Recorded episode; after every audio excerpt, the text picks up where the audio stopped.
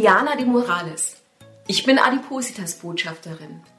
Und ich heiße euch ganz herzlich willkommen zum Queen of Second Life Podcast. Wie ihr vielleicht schon aus den vorhergehenden Folgen wisst, habe ich es geschafft, mit Hilfe meines Magenbypasses über 50 Kilo abzunehmen. Und genau darum dreht sich ja alles in meinem Podcast. Um mein Leben und meine Erfahrungen mit meinem Magenbypass. Heute spreche ich mal über die Reaktionen und das Verhalten der Menschen, die um uns herum sind, also Familie, Bekannte, Freunde und, und, und.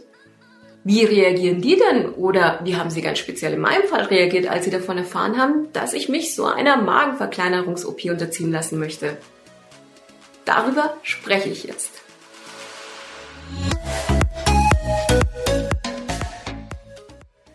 Also für jeden, der diese OP hinter sich hat, beziehungsweise der diese OP machen möchte, der wird erfahren, dass er ganz viele Reaktionen erfahren wird von seinem Umfeld, von seiner Familie, von seinen Freunden und von allen anderen, mit denen er zu tun hat. Und diese Reaktionen unterscheiden sich immens. Und anfangen möchte ich mit der Familie und den Freunden. Ja, das sind ja die, die uns am allernächsten stehen. Und da musste ich schon unterschiedliche Reaktionen erfahren. Das war klar, dass man hellauf begeistert ist davon und Juhu schreit. Natürlich habe ich damit nicht gerechnet, ja, das wäre ja auch utopisch zu denken. Aber so manche Reaktionen waren schon nicht so einfach für mich zu schlucken.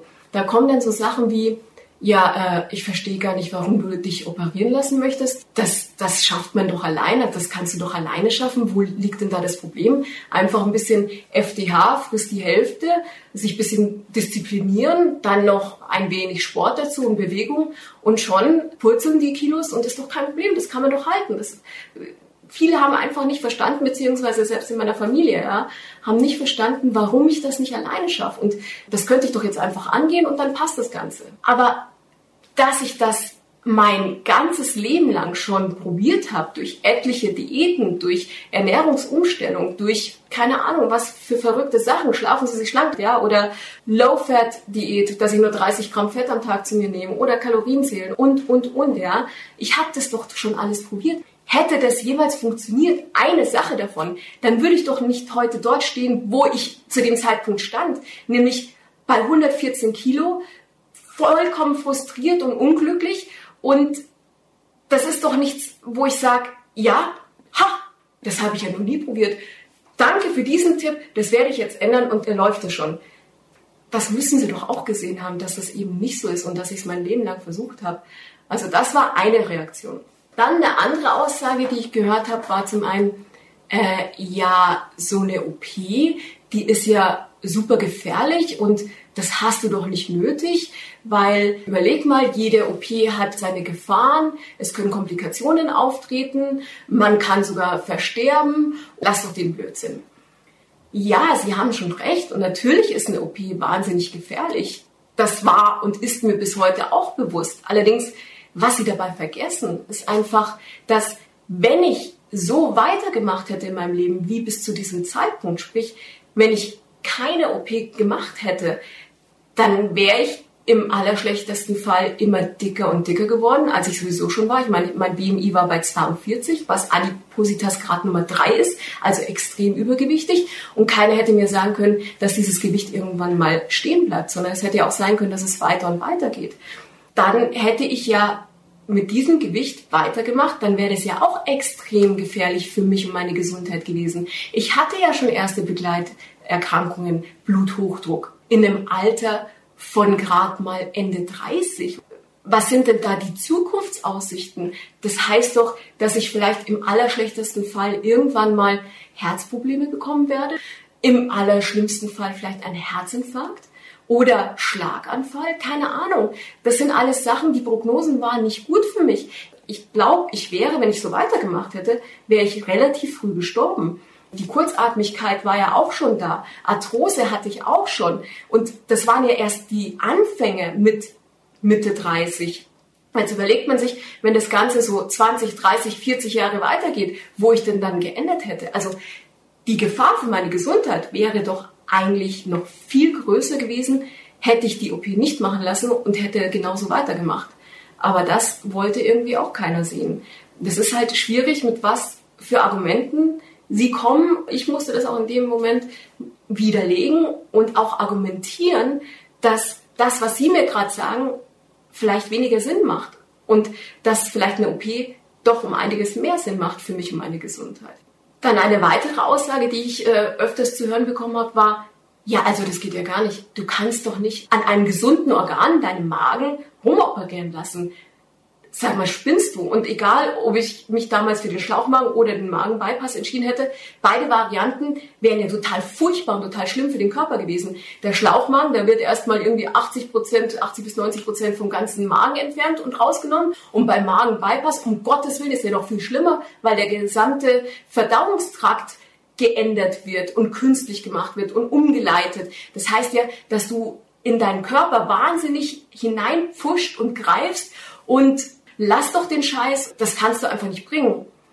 Ja, wie gesagt, dass das kein Walk in the Park ist und dass das eine extreme Maßnahme ist, das war mir ja klar. Aber wie ich vorhin gerade gesagt habe, da stehen noch 5000 andere Punkte dem entgegen, was gewesen wäre, wenn ich diese Operation nicht hätte machen lassen. Also das war auch so ein Argument, wo ich mir dachte, oh Mann, ja, macht mir doch nicht noch mehr Angst, als ich eh schon habe. Ich muss diesen Weg einfach gehen. So haben also die engeren Familienmitglieder reagiert. Natürlich hatte ich auch meine Schwester, die es total verstanden hat, dass ich diesen Weg gehen werde, weil sie auch ihr Leben lang mit Übergewicht immer wieder mal zu kämpfen hatte und sie weiß, wie schwierig es ist, auch da rauszukommen. Sie hat es verstanden und hat mich da auch unterstützt. Da bin ich ihr schon sehr dankbar, dass das der Fall so gewesen ist. Ich möchte jetzt mal zu der zweiten Gruppe kommen. Eine Gruppe ist es ja nicht. Und zwar zu meiner Partnerin Alice. Sie stand und steht mir ja am nächsten. Wir sind seit zwölf Jahren zusammen. Wir sind im wahrsten Sinne des Wortes durch dick und dünn zusammengegangen. Und was kam denn eigentlich von ihr? Es gibt ja genügend Partner, die ihren betroffenen Menschen da nicht unterstützen. Das höre ich ja auch immer wieder und dass man das alleine durchziehen muss und dass der Partner da total dagegen ist und das auch nicht versteht und nicht einsieht, warum man diese OP macht. Bei mir muss ich sagen, war das Gott sei Dank ein wenig anders und ich hatte da Glück, dass Alice da an meiner Seite ist und da auch anders reagiert hat als diese Partner, von denen ich gerade gesprochen habe. Ich muss aber auch dazu sagen, dass es am Anfang gar nicht so leicht war und dass sie auch nicht begeistert war von dieser Idee der Operation. Sie war auch am Anfang sehr, sehr skeptisch und hat sich auch gedacht, ja, warum muss denn das überhaupt sein? Das hast du doch überhaupt nicht nötig. So extrem übergewichtig, wie man es manchmal im Fernsehen sieht, bist du doch gar nicht. Diese Operation ist doch eher bei Leuten, die noch viel, viel dicker sind als du. Insofern hat sie das nicht verstanden, warum ich das machen möchte. Und insgeheim, also sie hat es mir auch so direkt nie vor der OP gesagt, sondern erst im Nachhinein, hat sie sich schon auch gedacht, Mensch, wieso schaffst du es denn nicht allein? Das kann doch auch nicht so schwer sein. Man muss doch einfach sich ein bisschen disziplinieren. Also es ist echt sagenhaft, dass dieses Disziplinieren und dieses kann nicht so schwer sein, sich immer wieder wiederholt, auch bei Menschen. Und das hat sie mir eben im Nachhinein anvertraut, dass sie schon auch so gedacht hat. Und ihr Denken hat sich geändert und zwar mit dem Termin, mit dem Ersttermin im Adipositas-Zentrum, das ich hatte. Denn dorthin hat sie mich mitbegleitet und ist mit in das Gespräch, in das Arztgespräch gegangen und da wurden ihr erstmal die Augen geöffnet. Also mein Arzt in Bad Aibling, der Herr Dr. Thalheimer, hallo, auf diesem Weg, der hat sie erstmal oder uns beide erstmal aufgeklärt. Was ist denn Adipositas genau und was steckt denn hinter Adipositas? Das ist eine ernstzunehmende Erkrankung, eine Suchterkrankung und das hat er uns erstmal ganz genau aufgezeigt und warum es so schwer ist, aus diesem Teufelskreis allein auch wieder rauszukommen. Und nach diesem Erstgespräch ist Alice mit einer ganz anderen Sichtweise daraus gegangen, weil sie mal überlegt hat. Und zwar ist sie ursprünglich immer von sich selber ausgegangen. Sie hat überlegt, mir fällt es nicht so schwer, auf Süßes zu verzichten und auch mal ein bisschen Diät zu halten. Und deswegen hat sie es nie verstanden, warum das für mich so schwer ist.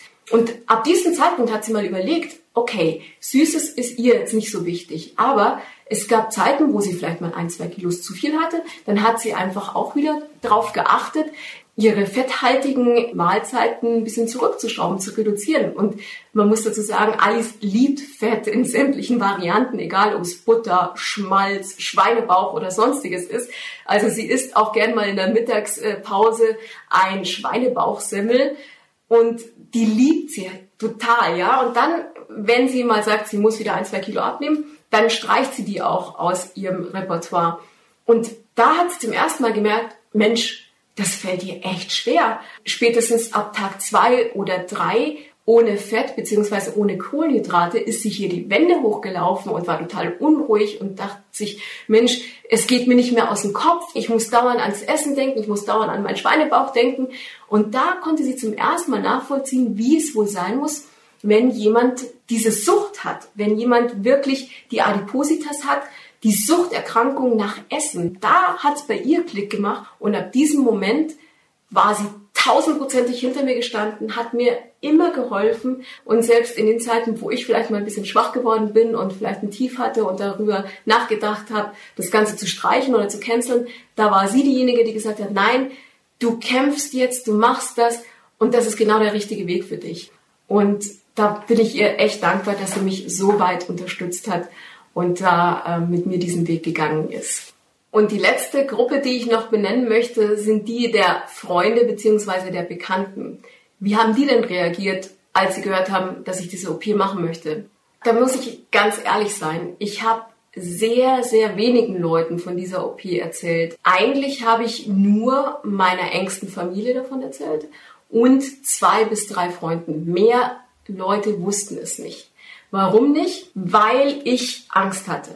Weil ich hatte einfach Angst, wenn man guckt, dann ist das Image dieser Magen-OPs doch immer noch ein sehr, sehr schlechtes, ein sehr mieses Image. Viele Leute haben immer noch das Bild, dass diese Operation einfach überflüssig ist, dass sie nicht nötig ist, weil die Betroffenen einfach nur faul und disziplinlos sind. Und das habe ich auch erlebt, also nicht als ich es direkt jemand gesagt habe, sondern ich habe das immer wieder von Betroffenen gehört, die mit mir zum Beispiel in der Selbsthilfegruppe waren, dass dort im Umfeld einfach mit Unverständnis reagiert worden ist. Und das habe ich halt auch in der Gesellschaft erlebt. Man sagt einfach, da schau dir den faulen Dicken an. Er schafft es nicht alleine abzunehmen, weil er einfach zu faul ist. Also geht er den leichteren Weg, ja, er hat ja nichts zu tun, er geht einfach äh, ins Krankenhaus, legt sich auf den OP-Tisch und lässt er mal machen. Und er muss gar nichts machen, er hat keine Verantwortung mehr und das ist so ein Selbstläufer und selbst da übernimmt er nicht mal selber eine Arbeit. Aber das ist ja überhaupt nicht der Fall. Das ist ja total schlimm. Diese Einstellung finde ich total schlimm, weil es ist überhaupt kein einfacher Weg. Es ist richtig krass und richtig schwierig, mit was wir die Betroffenen damit zu kämpfen haben. Das kann sich kein Mensch vorstellen, der nicht davon betroffen ist, der nicht in diesem Thema drin ist. Ich habe ja erstmal auch über ein halbes Jahr das MMK gemacht, wo ich konfrontiert worden bin mit drei bis viermal Sport die Woche, mit Ernährungsberatung, mit Ernährungstherapie, mit Psychotherapie und, und, und. Ich meine, ich habe mich ja über ein halbes Jahr erstens mit dem Thema massiv auseinandergesetzt. Muss man ja auch, weil es ist ja ein Rieseneingriff. Da muss man auch wirklich wissen, was man da tut. Und zum anderen habe ich ja in diesem über halben Jahr, ich habe sogar, bei mir ging es, glaube ich, sogar zehn Monate, habe ich ja wirklich versucht, selber nochmal abzunehmen, aus eigener Kraft. Dieses MMK ist ja dazu da, dass man nochmal alles versucht, selbst abzunehmen. Und das habe ich gemacht und ich bin trotzdem wieder daran äh, gescheitert und ich verzweifelt und und und. Und das hat nichts mit leicht zu tun. Das eine ist das MMK, was nicht einfach ist. Das andere sind aber auch die Ängste, die man hat. Ich meine, wie verzweifelt muss ich gewesen sein, beziehungsweise Betroffene, wenn man sich für so einen riesen Eingriff in seinen Körper entscheidet, für so eine riesen OP. Ich meine, wir sind ja alle nicht bescheuert, wir sind ja nicht dumm. Wir wissen ja, dass jede einzelne OP mit unwahrscheinlich großen Komplikationen verbunden ist. Es kann ja alles Mögliche passieren.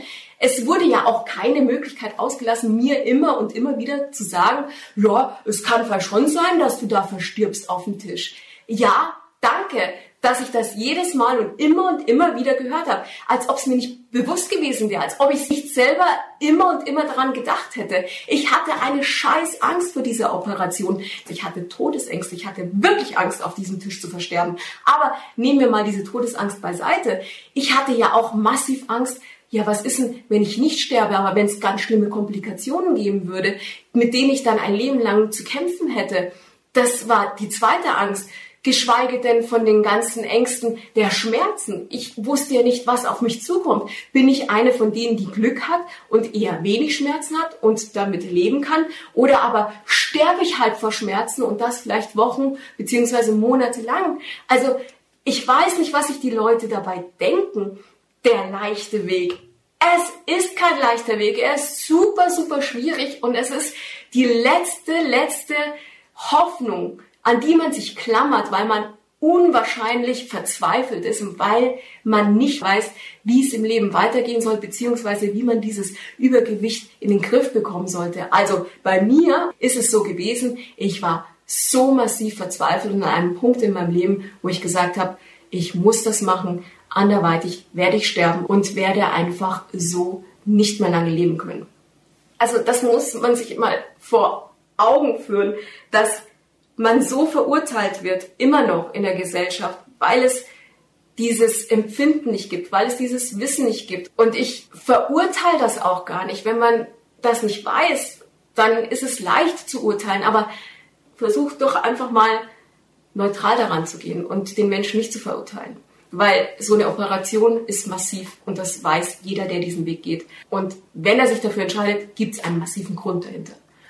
Also, weil ich so vieles Negatives erlebt habe, beziehungsweise auch von Hörensagen erlebt habe, von anderen Betroffenen, habe ich es kaum niemand gesagt, habe ich mich auch nicht anvertraut, weil ich einfach Angst hatte, weiter verurteilt zu werden und weiter schlecht dargestellt zu werden. Und das war auch der Grund, warum ich es nicht mal in meiner Arbeit damals gesagt habe. Keiner aus meiner Arbeit, meinen Arbeitskollegen, mein Chef, keiner wusste davon es war so schlimm für mich, damit offen umzugehen, dass ich mir eine Art Notlüge äh, zurecht kreiert habe. Ich habe einfach gesagt, ja, ich habe Magengeschwüre, die müssen einfach rausoperiert werden und deswegen muss ich ins Krankenhaus, deswegen muss ich operiert werden. Ich hatte so eine Panik, irgendjemandem ehrlich zu sagen, was ich davor habe, weil ich mich einfach geschämt habe.